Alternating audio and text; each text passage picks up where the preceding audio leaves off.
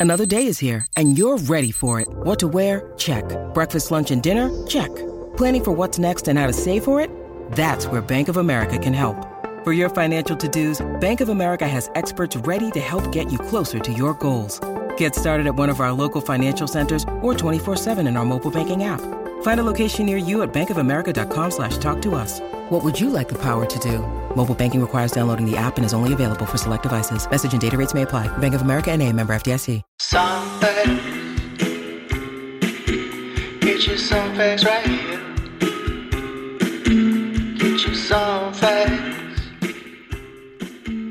Hello, hello, hello, and welcome to another episode of the Song Facts Podcast. I am your host, Corey O'Flanagan, and this podcast is proudly a part of the Pantheon Podcast Network. If you are like me and are a massive fan of all things the Beatles, then we have such a great show for you today.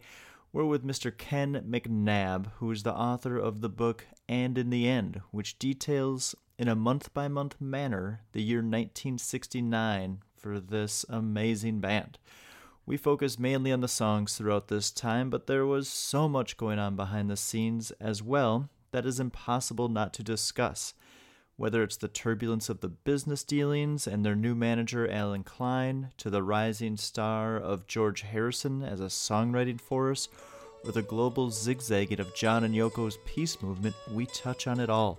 So stay tuned for a wonderfully articulate Ken McNab and be sure to buy his book, And in the End, for even more on this often discussed time in Beatles lore. Here we have Ken McNab. It's been a long, cold, lonely winter. Okay, Ken McNab, how are you today? Yeah, I'm good, Corey. Thank you very much for having me on. Thanks for coming on Song Facts. And uh, I, like I said before, I'm I'm so excited. I could I I I I'm someone who's probably a little bit older, but I'm still obsessed with the Beatles. And I've never really gotten to talk to a, a, a, an expert like you, so I'm really excited about it. And I guess question number one, as a fan, and just I've I've always just read musical biographies. I can't imagine if I had them all, how many would be on my bookshelf. But I've gone through so many, and I just love them. So the fact that I got to read your book over the last couple weeks has been amazing. Uh, but I'm always so amazed at the details that go into it. So I'm kind of just interested in the how do you go about your research and and then the organization of a book like this. Well, with a book like this, um, you, you had to become a bit of a, you had to combine the, the qualities of a rock and roll detective with an archaeologist in a sense, Mhm. because you're talking about events now that happened half a century ago. Um, so, you know, I, I mean, like you said, like you said yourself, I'm I'm in a room here which is surrounded by books about the Beatles. You know, they're the most written about band in history. Yeah. So when you come to a project like this, you you you have to ask yourself the salient question, Corey, which is this: Does the world need another another book about the Beatles? Um, and and the answer, because there's some fantastic projects out there, some brilliant books and great pieces of work, uh, guys who have really, you know, taken it very seriously. There's they're serious scholars, and they're one of these bands that seem to attract that level of scholarship from people. hmm So I, I, I, you know, approached it with the view of, first of all, with it being 1969, when I first did it for the UK version of the book, it was that landmark hook, you know, because as journalists, we're always looking for anniversaries or landmark moments that you can attach something to. So I took the view that, you know, could you look at 1969 through the prism of half a century and perhaps using that sort of uh, that sort of ideal of being a rock and roll detective and piece together all the elements from 1969 and produce it almost in a diary form, Corey. You know, because I quite like diaries. You know, where, Yeah. and then people can people can then dip in out and dip out various sections. The, the, the you know the ones that are more appealing to them. So I thought if you could stitch together a narrative a month by month narrative looking at the events that happened in, in specific months and then by doing that then you're compiling this narrative throughout the entire year and by doing so you're, you're hopefully producing some kind of cohesive whole at the end of it and it was just such a, I always say it was a chaotic year. I hope that doesn't get lost in translation. No. A chaotic year and Yeah. a chaotic year. Um, and you know, I, I, I just, I'm, I've always thought with the Beatles that the, the, the music is the music, but the story of the band is, is really compelling in a sense, you know, for people. Um, and if you like, if you like a good story, then the Beatles really they're unrivaled in, in that in that aspect for being just a fantastic story on its own. I completely agree. And I think that it's, for me anyway, for some reason, 1969 seemed to be the year that, for whatever reason, I knew the least about. And I'm, I'm curious, did you find that that was, that you uncovered some things that you were like, you didn't know going into it as someone who studied the Beatles a lot? Yeah, well, the idea, the idea in a sense was uh, not to try and you know uncover some mystical revelation, but to try and uh, uh, to try and peel back the layers um, and you know speak to. The only way you could do this with any credibility, Corey, was to try and speak to people who were in the band's orbit at that time, either professionally or personally. Because the problem with the, with a band like the Beatles is that stories become legends and legends become myths Mhm. and and you have to try and dive down into the weeds, dive down into the the the, the, the tangled roots of their own Arcadia in a sense, and try and separate fact from fiction. Yeah. And the only way you could do that was to speak to people. So what for me was interesting was to be able to speak to people who were, in a sense, eyewitnesses to history, uh, and get their take on events. Because the problem is that, as I say, you know, there's been so, there's so much mythology attached to the band nowadays. It's only natural. I understand it. I mean, if Paul McCartney and Ringo Starr can't remember key points of their own past, then what chance do serious historians have? Exactly. Um, so anyway, I approached it with the view to try and speak to people. I, I think I spoke to around about 35 people. Uh, for example, cameramen who uh, were in the in Twickenham studios when they were filming Let It Be. Uh, Dan Richter, uh, American guy who stayed with John and Yoko throughout much of 1969 yeah. um, a guy who was involved with, uh, we'll maybe come on to that, recording Give Peace a Chance. So, and, and when I spoke to these guys, what I did find, Corey, was that, that even after all this time, even for a guy like me who you think you've read everything, that you can still tease out fantastic stories. Yeah. Uh, and I took the view that if these stories were new to me, then perhaps I had a shot at this. Because Yeah. if they were new to me, then they might be interesting for other people who hadn't, who, who were unaware of them. Um, so yeah, so that was the challenge, and and and that was the goal in a sense to try and bring something new to the table. As I say, not some mystical new revelation. Uh, you know, I mean, even even today, you hear things like there are secret recordings that they were going to continue after 1969. I don't believe that for a second. uh, and we'll maybe come on to the Peter Jackson reboot for Let It Be. Um, so anyway, that was the challenge, and that was the goal. And I think, by and large, I managed to pull it off.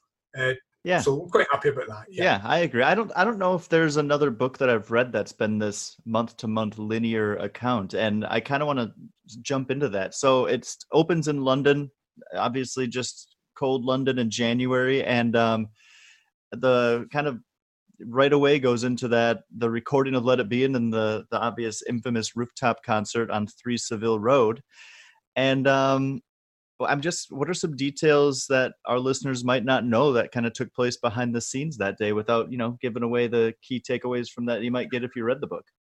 Yeah, the important thing was, as you said, the the they, they assembled Avengers assembled, The Beatles assembled in um, January second, nineteen sixty nine, to begin work on what would eventually become Let It Be, but at that time was called Get Back. And, and I think it's important here to apply some context to the period.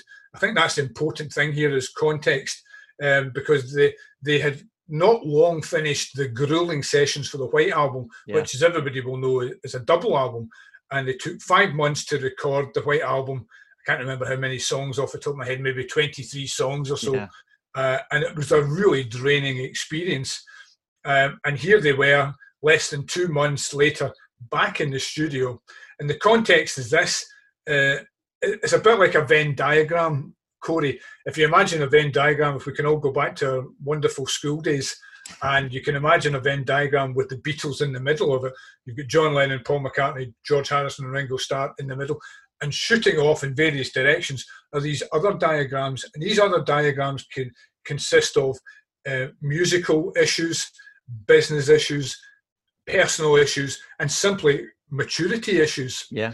Uh, but the context is that by the time they arrive back in the studio, uh, at I should say Paul McCartney's behest, um, they were professionally and personally exhausted. They were just drained. Yeah, you But get that Paul. McCartney, Paul McCartney is he is a relentless workaholic. He has an incredible work ethic, um, and he he arrived back in the studio. I mean, music. I, I once spoke to Hamish Stewart, who plays with who played with uh, McCartney's touring and studio band in the late eighties, early nineties, and he told me that music just pours out of him. He can't help it. Yeah. It's almost like a curse.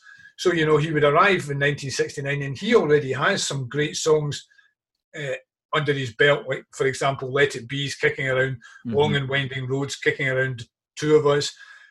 But the other three are suffering from a terrible ennui, a terrible lethargy, because they're really just they've reached that point where you know there are other things happening in their lives. Being a Beatle is not necessarily for John, George, and Ringo. Well, certainly for John and George, the number one priority. But here you have, you know, Sergeant Major McCartney drilling them into line one more time uh, because he thinks that it's important to keep the band going to maintain that productivity. Um, but it was difficult for the other other three at that point because, as I say, a dreadful lethargy had begun to creep in for all sorts of reasons. there's i mean there's always ev- everybody's not going to be on the same plane creatively all the time so if mccartney's doing that i mean who can expect to be able to keep up with that and you know they were obviously under a lot of pressure from the label i forget exactly what their deal was but they had to produce a certain amount of music every year so it might not be challenging for paul to do that but then you're also going to have these egos coming in and that's a lot what you talk about in the book of you know, I want to have this song on. And I think one of the interesting things that I notice is the precursor to kind of what became the Abbey Road Suite was these combination of songs, which they kind of started with majorly with A Day in the Life, but then they really got into um, with I Got a Feeling.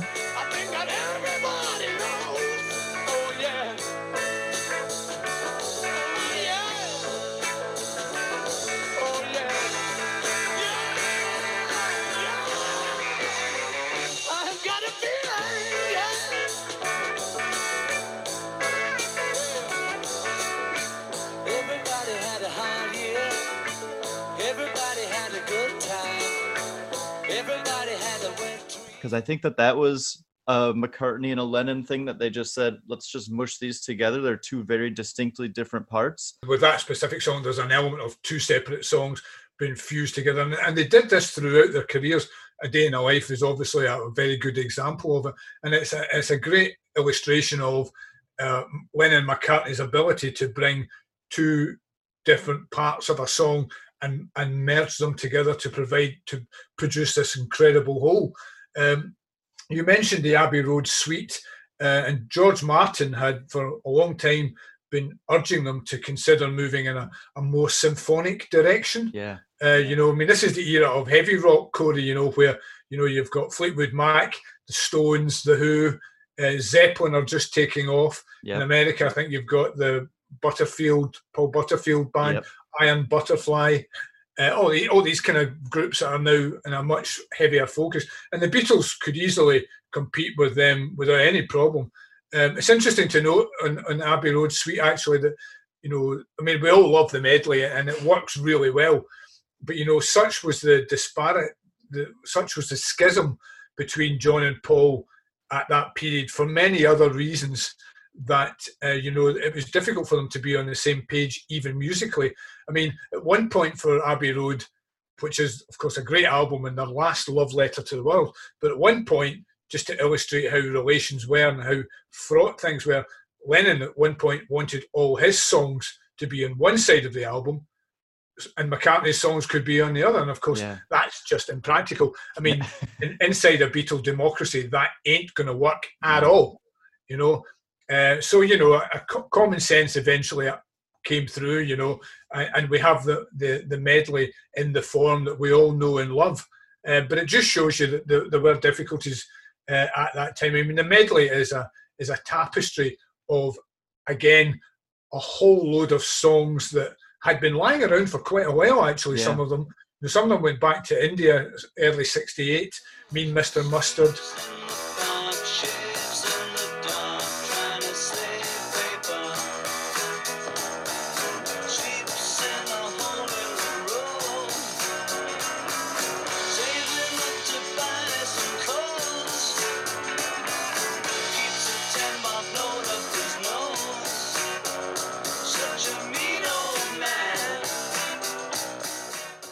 In a, in a sense, they're, they're only fragments. They're not even.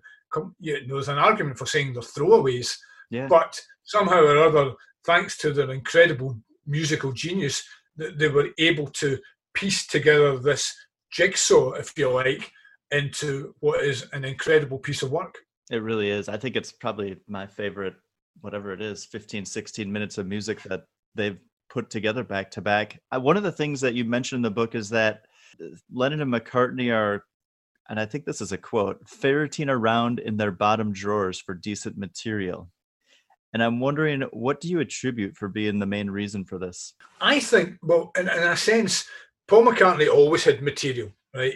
As I said, you know, he's he's got to be one of the most prolific songwriters, stroke musicians of all time. Yeah. Uh, I think that's beyond beyond reasonable argument.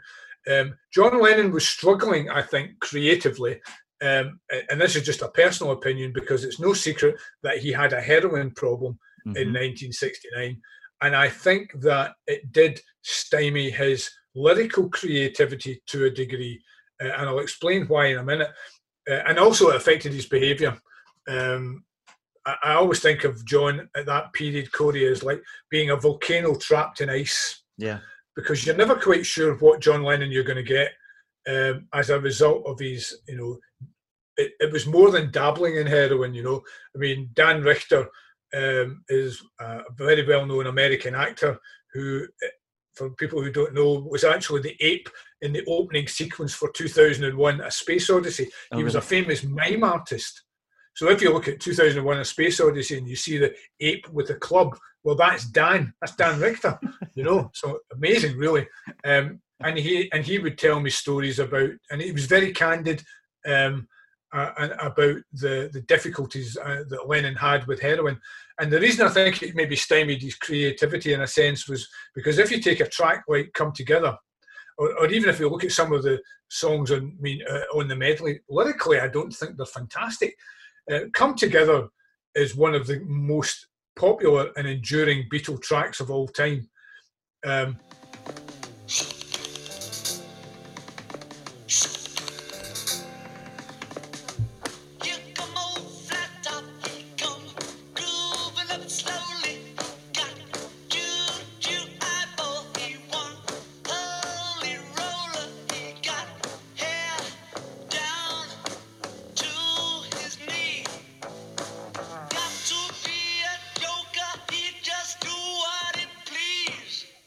But if you look at the lyrics, then you a- reasonable person would be entitled to wonder what the hell he's talking about. You know, Yeah.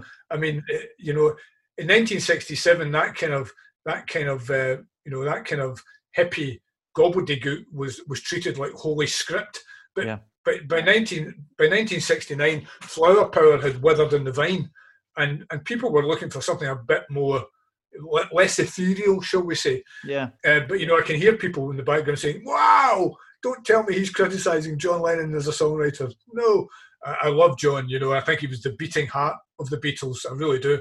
And without him, there there is no band. Yeah. But if you look at some of his lyrics from 1969, um, and if you take a song like "I Want You, She's So Heavy," I think there's only 13 words in it.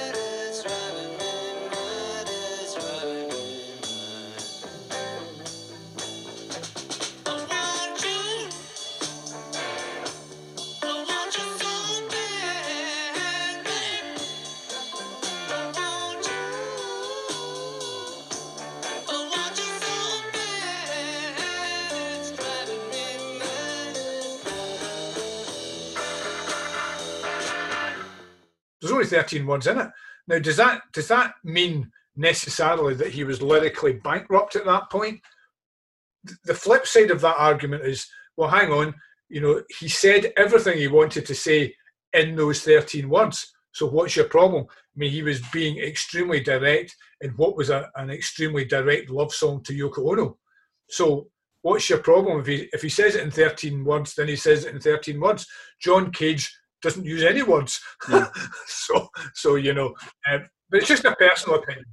I, I I think I mean I feel like you can easily argue that either way. You can look at that and be like, yeah, he just kind of slacked off, had a good riff, and decided to just put some words to it, and only came up with thirteen. Or he got this really great message of love across in thirteen words. That's pretty incredible too. So it just kind of depends on the lens that you look at it through. There are absolutely two ways of looking at it. Another good example is Sun King, which is very sparse lyrically. Mhm. Now, does that mean that does that mean that he uh, he'd run out of ideas, or just the plain simple fact that, as you say, he said it all in the words that he wanted to use? So, so you know, who am I? Yeah. You know. Stay tuned for more Song Facts podcast right after this.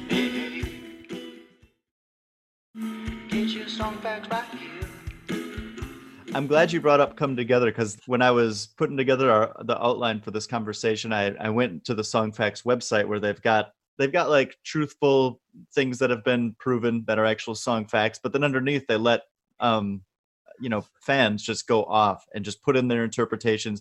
And if you go and read the thread for "Come Together," it's it's pretty incredible what some of the people have to say about that. Um, I want to kind of jump over now into this what's going on with George during this time because in the book you write about how George was writing some of his most notable stuff, which I think is is pretty clear, um, but was being treated as a sort of younger brother by Lennon and McCartney. And I'm just wondering, can you expand on that a little bit for us? Yeah, absolutely, Corey. I mean, my my, I think 1969 was an extremely fertile period in George Harrison's career. Uh, you know, this George was the dark horse coming up in the Inside Rail in 1969. Uh, you know, uh, on the White Album especially, he had he had uh, produced "While My Guitar Gently Weeps."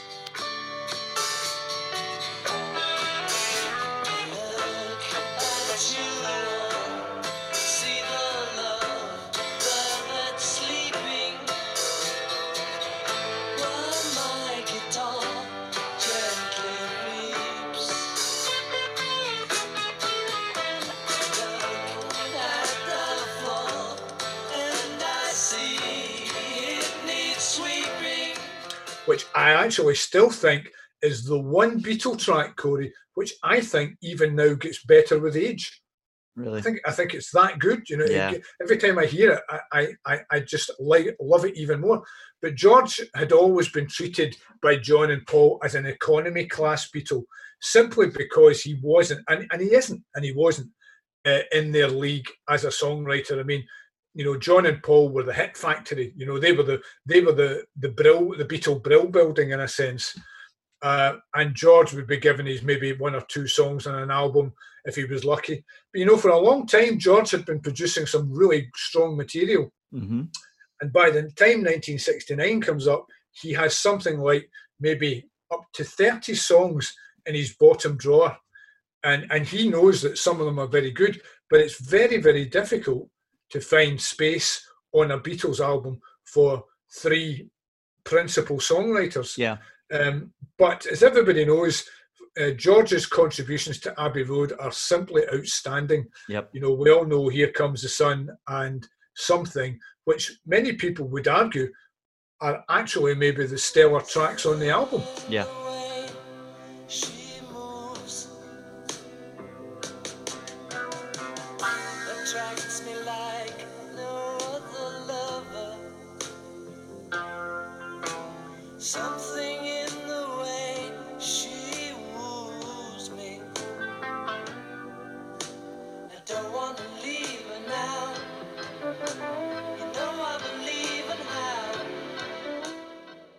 Um, and and you know something outside of yesterday, I think uh, is the most is the second most covered Beatle track of all time. hmm which for the fiscally orientated Mr. Harrison would have been a, a huge delight, I'm sure.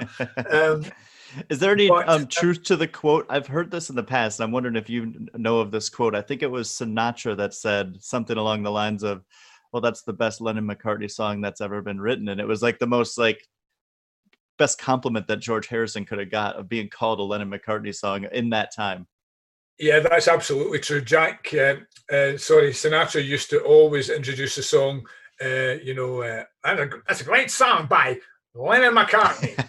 and uh, and of course, George would be sitting there quietly seething on the sidelines. Um, and he did call it the greatest love song of the last 50 years. Uh, I'm a great I'm a great Sinatra fan, but I think he absolutely mutilates it. Uh, um, but but um, you know, it was a great period for George. And I have a theory, Corey, about George at this time uh, because he was coming into his own as a musician. He also had the respect of other musicians, yeah, notably Bob Dylan, who with whom he had a great affinity and a great friendship. And also, of course, Eric Clapton. If you take out, if you take, if you strip away rock music's most famous menage a trois uh, with Eric, yeah, exactly.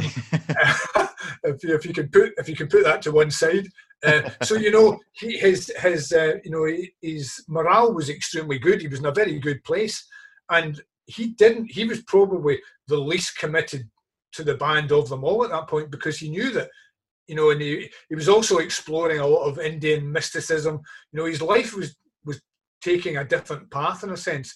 But my I do have a slight theory about him in 1969 vis-a-vis Abbey Road, um, because I, I I feel that while I love Abbey Road, I, I could live without Maxwell Silver Hammer, Corey. I could yeah, live without that. that's kind of clear. You kind of touch on that a couple times in the book. Yeah, um, you know, I don't. I, I try not to get into observational politics too much, but my my my point is that had Lennon and McCartney been able to park their egos just slightly and consider one or two of the songs that George had that eventually ended up on All Things Must Pass, which I still think is probably one of the top three solo albums of all time for, for any Beatle, then I think Abbey Road would have been out of sight as the greatest record ever. I mean, even a song like All Things Must Pass.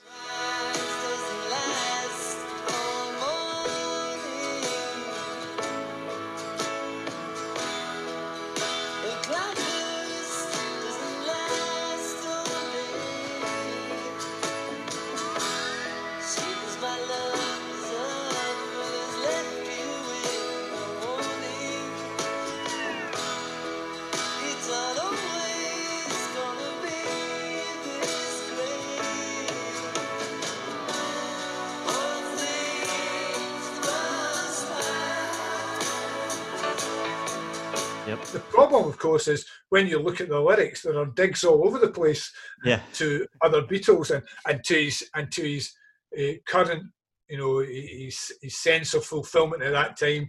And so perhaps Lennon McCartney, when they looked at the lyrics for All Things Must Pass, absolutely said, I think we will pass. And it's a shame because, you know, they're great songs.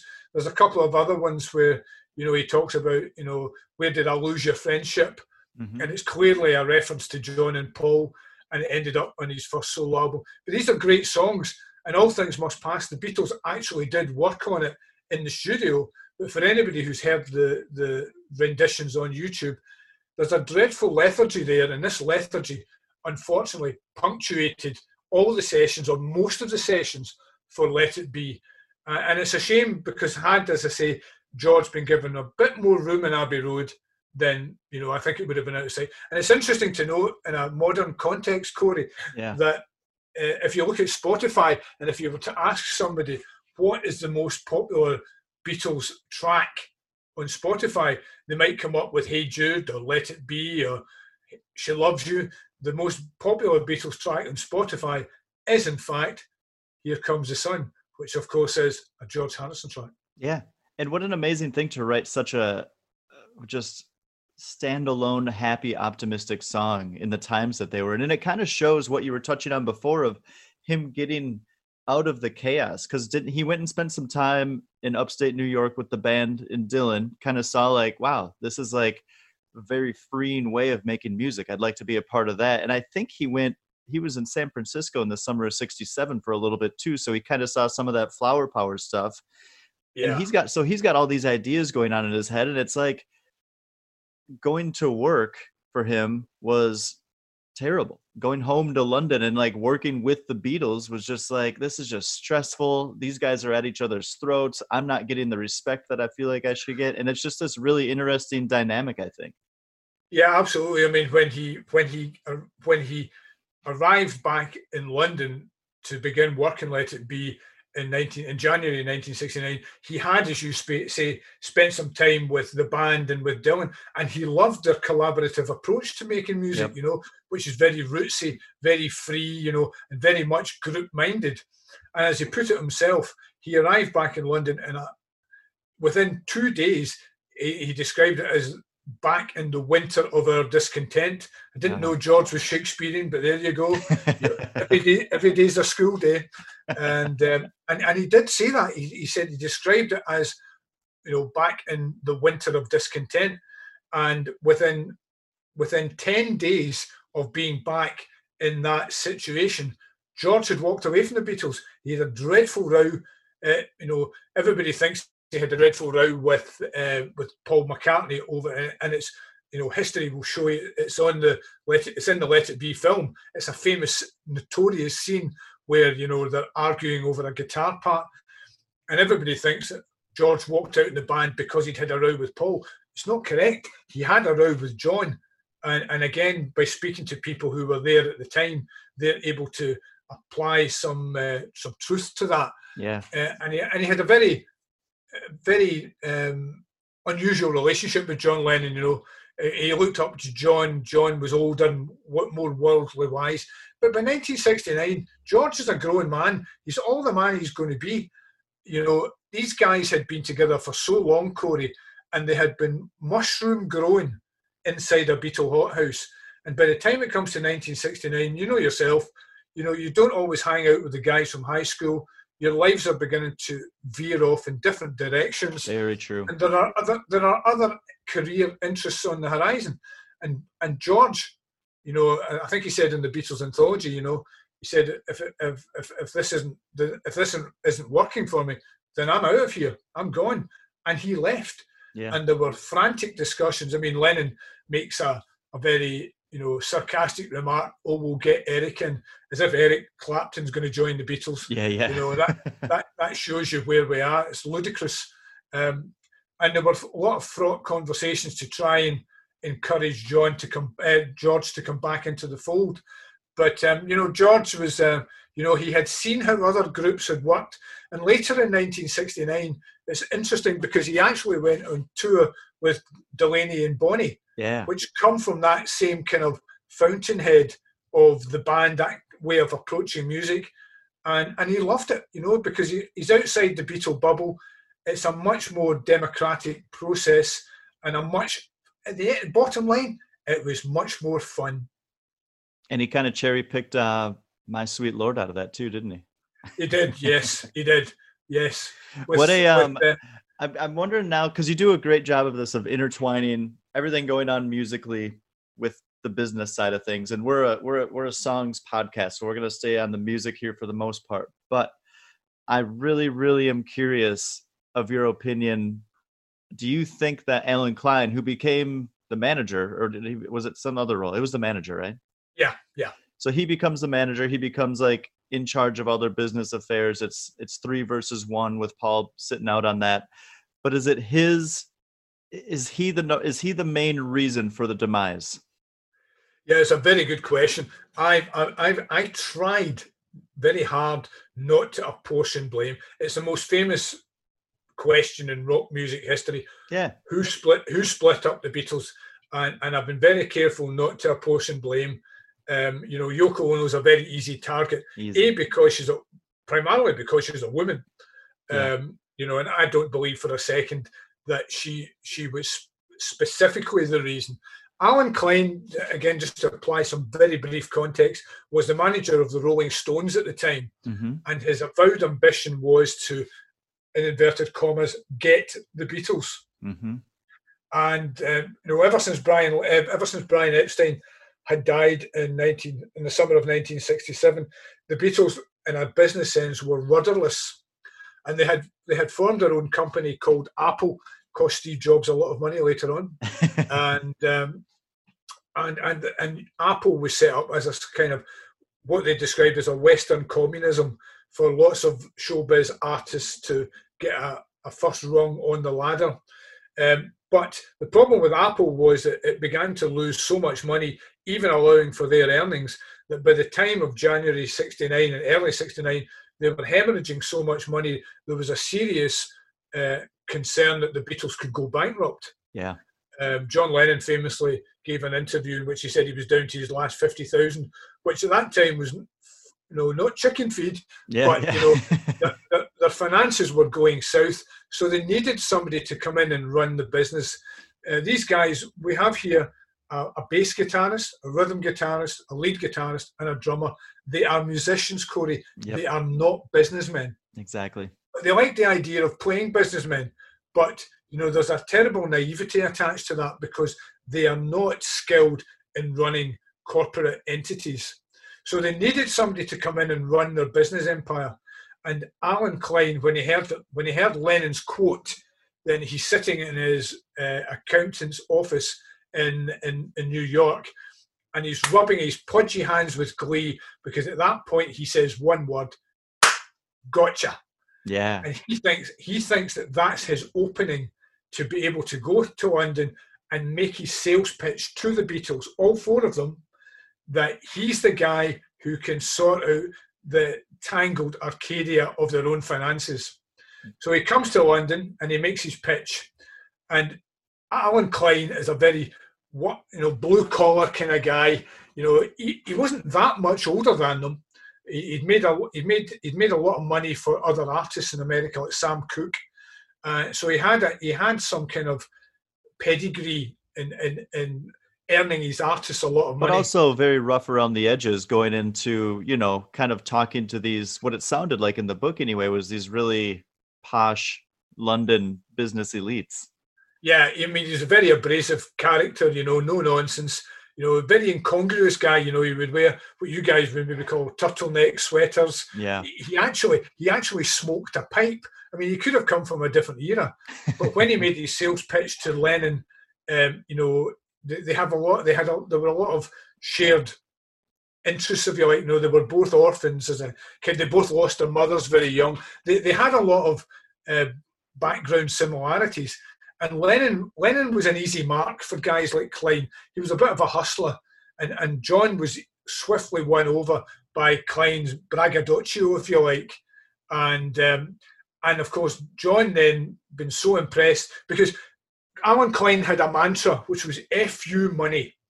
You know, he was he, he told Lennon that he would make him richer, he would earn more money than Croesus, and Lennon, I mean, who wouldn't, you know, and um, and and he was won over by by Klein's abrasive sales pitch. So he Lennon then goes to George and Ringo, and and you know he said, "Listen, I've heard this guy. He's the guy for me. I think he can sort out our finances."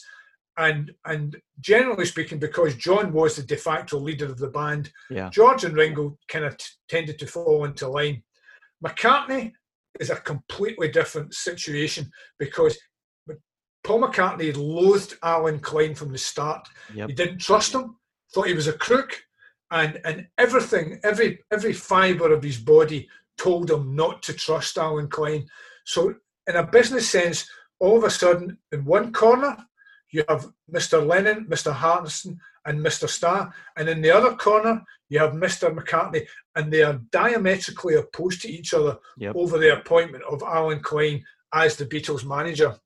McCartney proposed an alternative, and the alternative was he favoured his, at that time, his future in-laws, which was Lee and John Eastman, hmm who come from, you know, who have their own.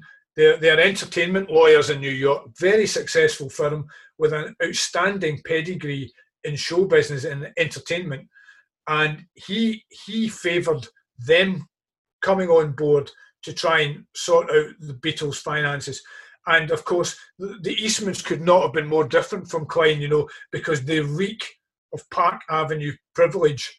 You know, the, there's an os, they're very ostentatious, and um, you know they, they couldn't have been more different than the profanity laden Mr. Klein. You know, Yeah. whereas the Eastmans were very proper and you know did things in a, a certain a certain to the manner born fashion. So these these are your diametric the, the terrible dichotomy that had set in between them in a business sense, and of course it seeps into the music, it seeps into their personal lives.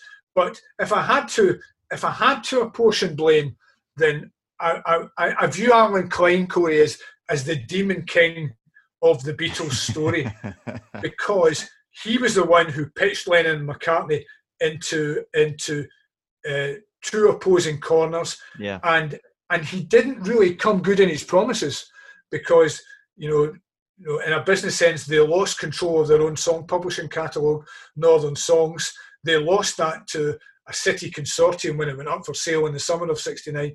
They also lost the opportunity to to buy NEMS, which Yep. was another company attached to Brian Epstein, um, which could could have made them a lot of money. And and Klein is guilty of false promises, boasts that never came to fruition. And in the book, there's a lot of a lot of cause and effect in the book, Corey. Yeah. You know, you know, if you look at events that happened in January '69, what I found was that sometimes uh, the consequences of those events would not become clear until maybe four, five, six months down the line. And the involvement of Allen Klein and his inability to deliver on his promises impacted on the day that John Lennon um, actually left the band. Yeah. Uh, and again, I've had to draw out all the evidence that points to that. And it's more than just Lennon being fed up. There are other unseen forces at play that come onto the board later in the year, but they all have a direct link to what happened earlier in the year. And that's why it's important to draw threads from one month to the next. And it's like throwing a Beatle pebble into a pool, Yeah. and you see the ripples that emanate from that. It really is. I mean, that's kind of the as someone who had like a a, decent history of the Beatles. I've read another Beatles biography that wasn't as like I think one of the things that you can do because you're focused on this specific time is get so detailed with it.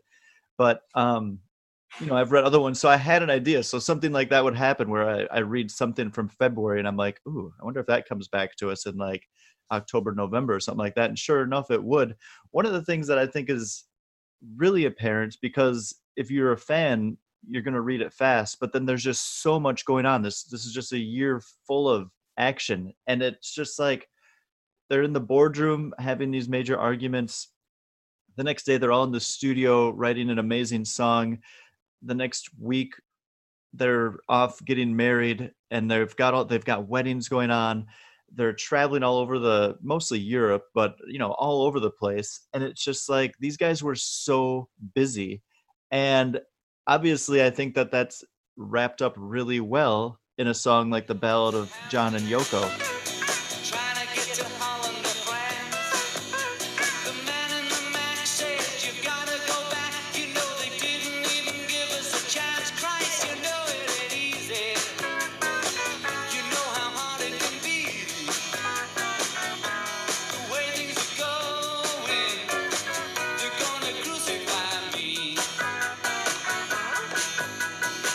So let's kind of veer off in that direction a little bit and talk a little bit about um, what was going on outside of the scenes with John and Yoko, their marriage, their um, and their peaceful protests that they were really trying to, you know, they were using their public image to do a lot of good. Yeah, absolutely. The um, you know, 1969 was the year where John Lennon and Yoko Ono became probably the most famous celebrities in the world.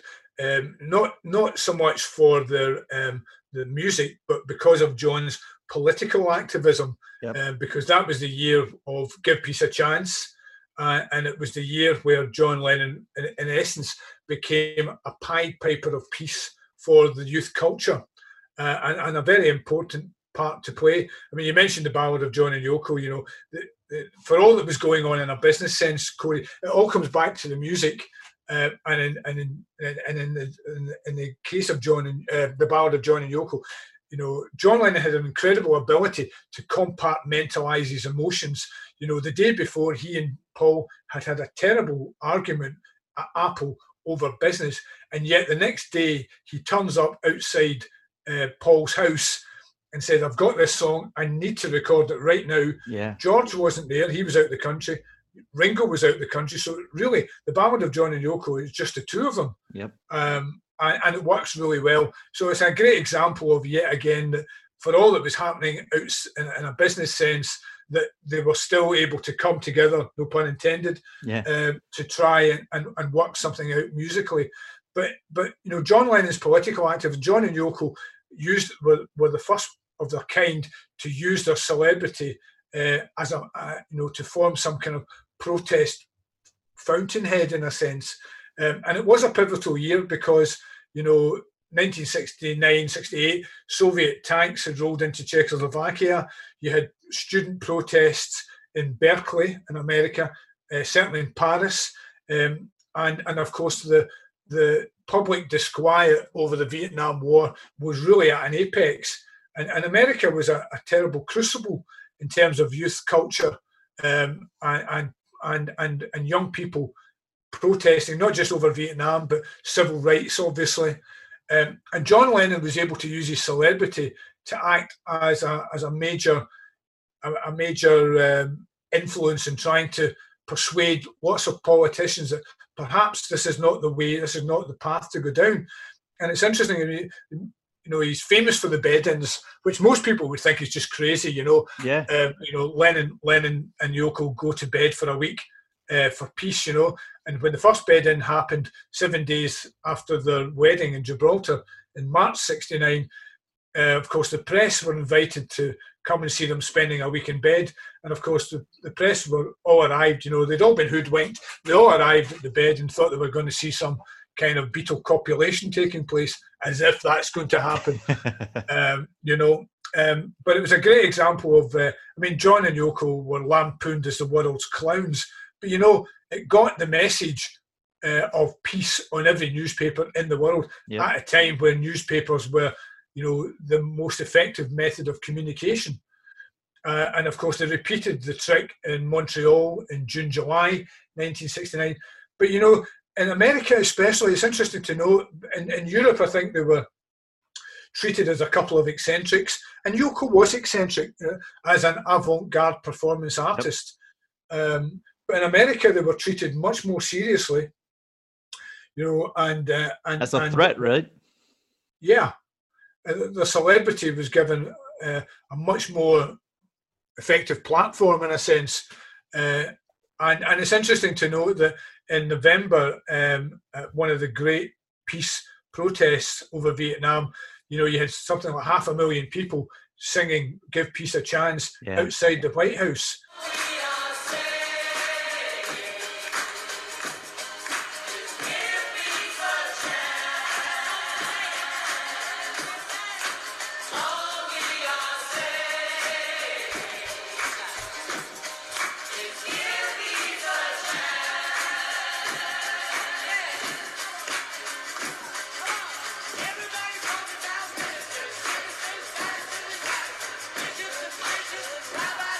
Um, and that's a very effective demonstration of one man's ability.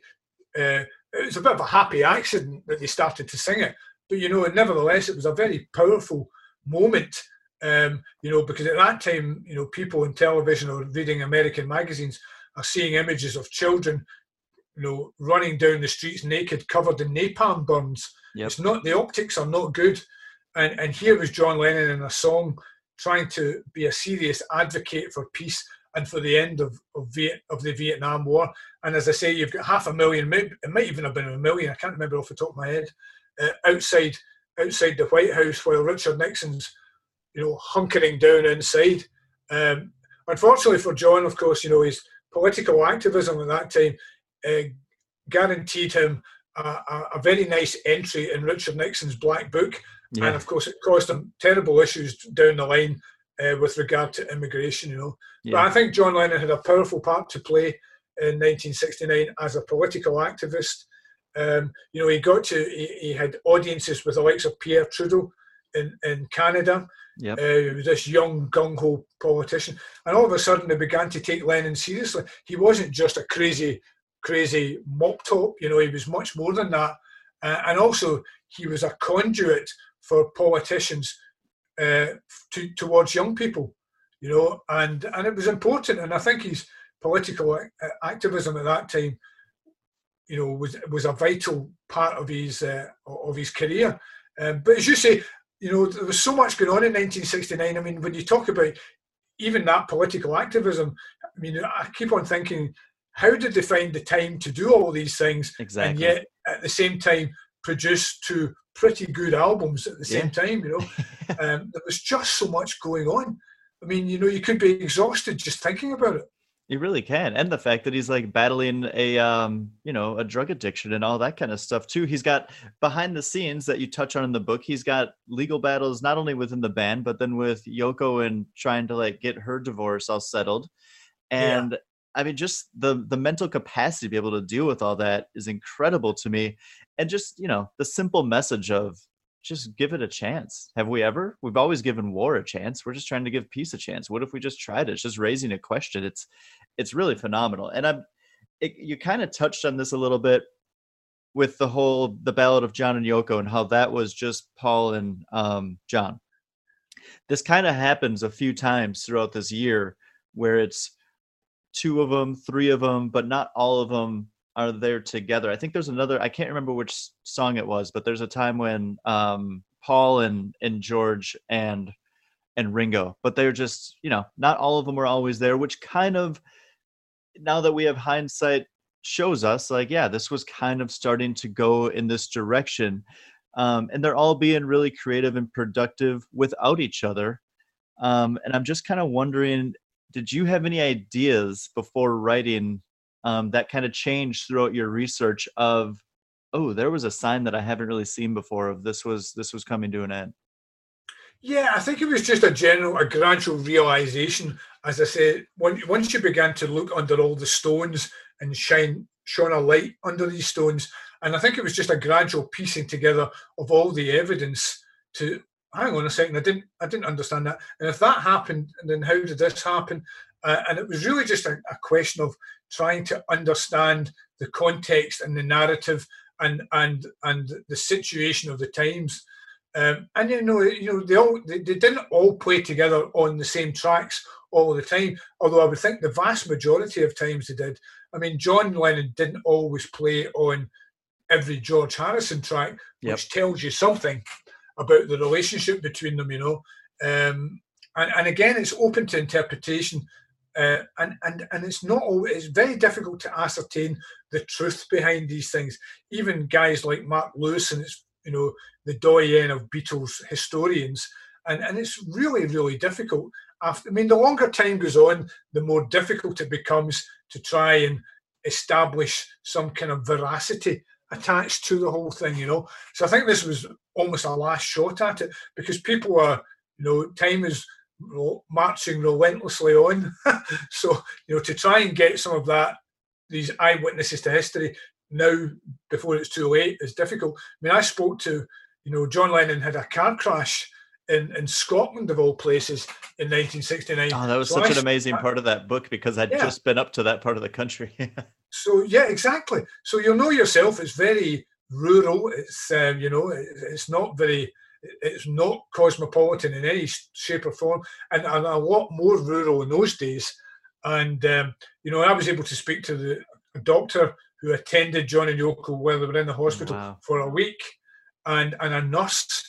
And and again, it was just an example of speaking to people who were there uh, and get their stories about it, their recollections, and it helps to humanize the, the band in, in some shape or form. You know, I mean, one of the things I, I, I you know, I, I was quite proud of is if you look at the cover of Abbey Road, um, and if you look, I've got it up on my wall here. I love that image, um, and there are three guys down in the bottom left wearing white overalls, and they were painters and decorators who just happened to be working at Abbey Road Studios that day, Huh. and um, and I managed to track one of them down, and he'd never spoken about the fact that they I mean, it's almost like a great photo bomb, Corey, you know, where these guys crash into the picture. And the Yeah. photographer, Iain Macmillan, was actually waving at them from his step ladder, saying, Guys, please get out of the shot. And they refused to go. And I managed to track them down. And they told me great, one of them, this guy told me great stories about sitting in the Abbey Road canteen talking to the Beatles like they were regular guys Yeah. and all that kind of thing, I think was was interesting for me anyway, you know. Um, and I do look at that image and I see a band frozen in rock and roll amber, Corey, and and, and it's like the great war poem, you know, age shall not weary them. And I look at them and that's how I remember the Yeah. Beatles, you know. That's great, and I that's another thing that that you kind of go into that humanizing them because another aspect of that trip up to Scotland for Lennon was the um while he's in there, you know, McCartney tries to call him. I don't I think that he talked to a nurse, he didn't get through. The nurse was like in disbelief that Paul McCartney had just called and she was talking to him, but he was like, "Hey, I just want to check on John," and she just passes the message on to him, and um, and you know, despite everything that was going on, they were they were brothers. They wanted to just let each other know that they cared. Absolutely, you just hit the salient word there is brothers. I mean, these are the days there's no internet. Uh, they didn't even have a phone beside their bed. So, you know, you would have to go through the hospital switchboard and you would ask for a condition report. As I, I remember doing that as a young journalist. Um, and, that, and and you would be given the bare minimum information. But there's no doubt, I mean, she, she was in no doubt it was McCartney that phoned her. And I think it does speak to the, the fact that even for all the rancor and the discord that was taking place in the background, John and Paul still loved each other. And I truly believe that. You know, Yeah. I think they had the most complicated and complex his, pathology and past. Um, but I always think this about the Beatles as a whole that although although John and Paul are, are the key elements, you have four sides of the same square. And if you take one of them away, even if it's Ringo, I'm a great defender of Ringo Starr. Yeah, Uh, his drumming in Abbey Road is sensational. Uh, absolutely. bon, John Bonham esque, I would suggest. Uh, but if you take one of them away, then it doesn't work, and they all knew that. Um, and and I think that they were absolutely a band of brothers. I think there was something, you know. uh, I always loved the story of the Beatles outside the band. As a youngster, once I discovered the music, but then when I looked into the story of them and how these guys, how this constellation formed to leave a musical big bang in a sense, and I always loved that. I, love the story, and Yeah. that's why 1969 kind of drew me a wee bit because there's just so much going on. But I do think that they were a band of brothers. I think they genuinely loved each other. Um, it's a complicated love that only families can understand, and I think that uh, fans of the Beatles, uh, and it's amazing that people like you and I are, are still talking about a band like that 50 years after they split. Absolutely. So they it. must have something going for them. Yeah, But I think fans, I think fans would have liked them to have ended the same way they began, which is four guys, four friends who really loved each other. Uh, and Ringo says that in the anthology, and you get a lump in your throat when you watch them. But unfortunately, fate got in the way. yeah. Well, the book is called "And in the End." The author is Ken McNab, and we we touched on a lot during this conversation. But if you if you enjoyed this, please go get the book. It is uh, like I said, I read it so fast. I just enjoyed I enjoyed it so much. So, thank you for writing it. Thank you for researching it, and thank you for coming on the show, Ken. Oh, Corey, listen, it was my pleasure, and thank you for your questions and, and for being so kind with your remarks. It's been absolutely brilliant. Some people might say it's been fab. Thank you, Ken. God, I really loved how he asked himself if the world really needs another Beatles book before he started writing it, but I can tell you that it did. I really, really loved the way that Ken constructed this book, and I learned a lot. So if you enjoyed this episode, go buy the book, tell a friend, and as always, for the stories behind the songs, go to songfacts.com.